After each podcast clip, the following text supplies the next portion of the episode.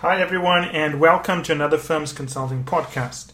So, it's been some time since we've done a podcast or set of podcasts directly linked to ethics, and I thought that now's about a good time to do that, right? And as you know, Firms Consulting places ethical leadership not as an important element, but at the core of how we do business the way we handle client relationships, the decisions we make, the way we choose to partner with organizations. Ethics is not a consideration, it is probably the only consideration we take into account. So, what I want to talk to you today is it's a story from my life, but a story from when I was a very young consultant. I just joined the firm at this point. And I hadn't really, well, I was, I wouldn't say I'd made a name for myself, but I was well regarded but I'd only been at the firm for a few weeks, probably a few months, right? And as many of you know who followed my extensive biography on the website and podcast, I joined from a boutique firm. I spent most of my early career at a boutique firm. Then I joined the firm, and then I built my career and became a partner and so on, one of the youngest partners, right? Actually, at that point, the youngest principal partner in my early in my late twenties. So what happened was way before all of this, way before I became a young partner. This was when I just joined the firm. And what I want to do in this podcast is explain to you sometimes the fact that a lot of us talk about being ethical, a lot of us talk about doing the right things, but by and large, at the end of the day, we will look at the amount of money we are paid and make decisions on that. Now, I'm not saying that you should walk away from a big paycheck. I can't know the personal circumstances you're in. I mean, for all I know, you probably have parents that are ill you need to take care of them. Maybe you've got a daughter who needs special medical treatment. There's a whole number of things that determine how ethical you can be, right? And I always say that it's a lot easier to be ethical when you are young and you have no obligations, which is kind of ironic because most of the most unethical behavior I've seen comes from younger people, right? Including myself when I was very young. But my point is this I'm going to tell you a story today, but I'm not judging the decisions you make. I, you know, as the Bible said, let he without sin cast the first stone. And I'm certainly not a person qualified to cast any stones, right? Maybe a few pebbles, but certainly not stones. So the story is about how we defend our our how we create our ethical construct and how we defend it. So anyway, the boutique firm I worked at was outstanding. I would I've always told people that I learned more at that firm than I learned when I joined the major strategy firms. And in fact, I honestly brought a lot of my thinking from the boutique firm to the firm and I changed the way the firm was run based on my thinking from the boutique firm, which is unusual because most people come from boutique firms, they say, Oh, I gotta learn the right way and I'll unlearn everything at the boutique firm. But it depends on the boutique firm you've joined. And this was a special firm with very good leaders, right? But of course, within any good firm, there's going to be a few rotten tomatoes, or maybe a lot, maybe a whole patch of the garden is all, you know, clogged up with bacteria and so on. So while I enjoyed my time at the boutique firm, there were a lot of things I didn't like. There were a lot of people that I felt didn't treat clients well. They, they treated consulting as if it's a chance to pull one over on the client. You know, they, I would have lunch with them in the office. You know, we had this nice um, um lunchroom, good food, gourmet food, and so on. And they, they would they would make comments about the client. You know, the client's so stupid. We were able to sell this project. We just a copycat of something we did before. And I didn't like these people. I didn't get along with them. They were not friends with me. I thought they were rude. I thought they were offensive. I thought they were people who shouldn't be allowed to serve clients. So anyway, I was one of the last people to leave that boutique firm when it shut down. In fact, I was technically the last person. I put the light off. And I went to the big elite strategy firm, right? And I was doing very well. I was someone who joined a practice that was very young and was struggling to get people, and I was working with a junior partner there to build this uh, sector for the firm worldwide. You know, we weren't doing a lot of work, and I was working with them to build it, and we were getting a lot of traction. So clearly, there were some signs I was doing a good job. So anyway, about three or four months, and I can't remember the actual number of months, but I think it was between three to seven months in. I was told on a Friday, I believe, by the junior partners working with that some of my colleagues from the boutique firm were likely going to be joining the strategy firm, the elite one. And I said, okay, that's nice. Which ones? And he, he told me the people. And I said, And I, and I basically went cold at that point because I knew these were the people that I didn't want to have in any capacity advising clients. So I didn't make a lot of comments and I went home that night and I didn't do much. I was very worried because these people were not good consultants. You don't want to bring them into the firm. So I remember this very clearly. I was in the mall on a Saturday. Yes, I spent most of my early years in a mall. I know people laugh at that these days, but I was in a mall on a Saturday, a very nice boutique mall you know, with a Prada store on one side, a Cartier store on one side, and they're sitting there on this bench. You know, in a mall, they have these benches separating the stores. I was sitting there, and I was thinking to myself, you know what? I don't want to work with these people again. This is not what I want to do in life. I just don't want to do it. If the firm wants to bring in these people, that's great, but then I don't want to be with the firm because it tells me a lot about the firm. So I pulled out my phone and I called the junior partner I believe this was Saturday, but it could have been a Sunday, but I think it was Saturday. And I told him, you know what? Well, I didn't tell him. I left a message. He obviously didn't pick up his phone on a Saturday. He's probably playing golf or doing something on a Saturday.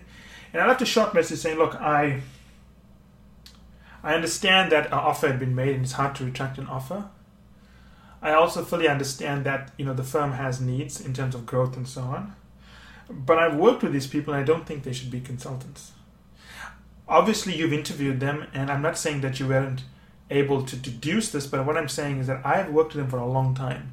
And while fit interviews that the firm has can test for certain things, and case interviews test for certain technical skills, I've worked with them, I've seen how they behave. And you can't necessarily get that out from just one and a half hours of interviews. So, what I've decided to do is that since the firm has made them an offer, I'm going to I'm going to resign from the firm. Um, I didn't I didn't make an ultimatum. I didn't say, well, if you bring them in, I'm going to you know leave. I said, look, since the firm's made them an offer, I've decided to resign from the firm. Uh, I don't think that they are the kind of people that should be in management consulting. And the call lasted all of maybe one minute for me to give my message. I'm not known. This was a lot younger. I wasn't known for giving these very extravagant soliloquies. And I put the phone away, and I got a call back very quickly where the partner said, Look, I got your message. He thought it was funny, actually. But not funny as making fun of me. Thought it was funny that I'd actually believe that they would let me go and bring in these other people. So he said, Look, if this is what this is how important it is to you, important to the firm, we like what you're doing, we feel you have a bright future here, so we are going to withdraw the offer and we will deal with it. And the firm did withdraw the offer. The next very next Monday, the offer was withdrawn. Those consultants then ended up suing the firm for withdrawing the offer. One lady there was a minority, and she ended up suing the firm because she felt that it was, you know, racial uh, discrimination. The firm went to court to defend it, but the point is, a couple of things codified what it means to to care about your people and to have ethics. One is, it wasn't difficult for me to make this choice. I decided I just don't want. Life is too short to work with people that are basically future criminals, right? And if they're not going to be criminals, you don't want to work with people that misuse and abuse the client's trust. I just stated the fact. I didn't blame anyone. Didn't blame anyone. Didn't um, give an ultimatum. I just said, look, this is the decision I've made. I'm going to go with it. This is my first lesson in life that it's easy to take an ethical stand. My second lesson in life is that man, if you if you, you will know whether you want to work at a company if you see how much they defend your ethical stand. I mean, the firm was sued by these people. They went to court, they blocked the lawsuit, and that was it. I never heard anything. I never heard back. They never told me, you know what? We did this because of you. Nothing like they just did it. And I got many offers from other firms, you know, rival firms to join, and I never took it. Why? Because you, you, you watch this firm. This partner who knows you for all of six months take a stand to defend something you believe in and not just something that's going to make them money. It's not going to make them money. They're probably going to lose money because of it. They're going to lose money by hiring lawyers. They're going to lose money by going through that lawsuit. They're going to lose money because some of the people they wanted to bring in had very important government relations and they probably wouldn't get that work, but they did it. And here's the irony, right? I worked harder because I saw how much they supported my viewpoint. So it's a story. I'm not sure what the lesson here is, but if I had to, you know, suss it out, I would say that we sometimes assume that we have less ethical leverage than we do have. It's the first thing I would say. You always have leverage when it comes to ethics. As long as you're doing what's in the best interest of the firm. I always said this is the I'm resigning because I don't feel this is in the best interest of the firm. I don't care about myself. I just don't feel it's good for the firm, and I don't want to be there uh, if the firm is making these conscious decisions to go down this path. As long as it's not about you and it's about the firm, the firm will always defend you. Second is that it's not about the money in the short term. So a lot of people would have just jumped from firm to firm, and I got bigger offers. Okay, I got much bigger offers, but honestly, my salary grew so fast, so quickly. It didn't matter. I mean, there was a point in my life where I wasn't paying for vacations because the firm would say, "Look, we'd send you for a long weekend, but we'll pay for it, but just don't take a two-week vacation, or don't, t- heaven forbid, don't take a three-week vacation." So there was a period in my life where I never paid for vacations, and I'd go everywhere to all these nice places, and the firm would foot the bill for me. And this is an unusual tactic. Bain, I know, has that policy. McKinsey has that policy. BCG for very high performers, they they find ways to reward you, right? So the point I'm trying to make here is that if you find a firm where there's such a close match with your value system, don't ever leave. Because at the end of the day, if there's such a close match with the value system, you and the firm will find a way to create value and you'll be richly rewarded at the end. My salary was not a problem very quickly. I mean, salary increases went up dramatically, far above the average. At a certain point, I wasn't even worried about how much I was spending because I knew there'd always be money left off in my bank account, right?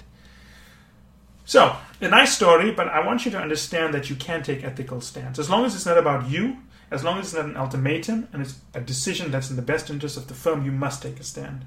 Second, if you find a firm that's willing to support your stand, don't leave that firm. Don't interview with someone else. But People always try to interview with me. I never interviewed with other firms. I just wasn't interested in it. I liked the fact that there was an alignment of values. I liked the fact that the senior partners I was working with, they, they demonstrated very early when they knew very little about me that they supported my stand. What more could you ask for, right? You get paid well to do work you love with people you enjoy working with who actually share the same values as you.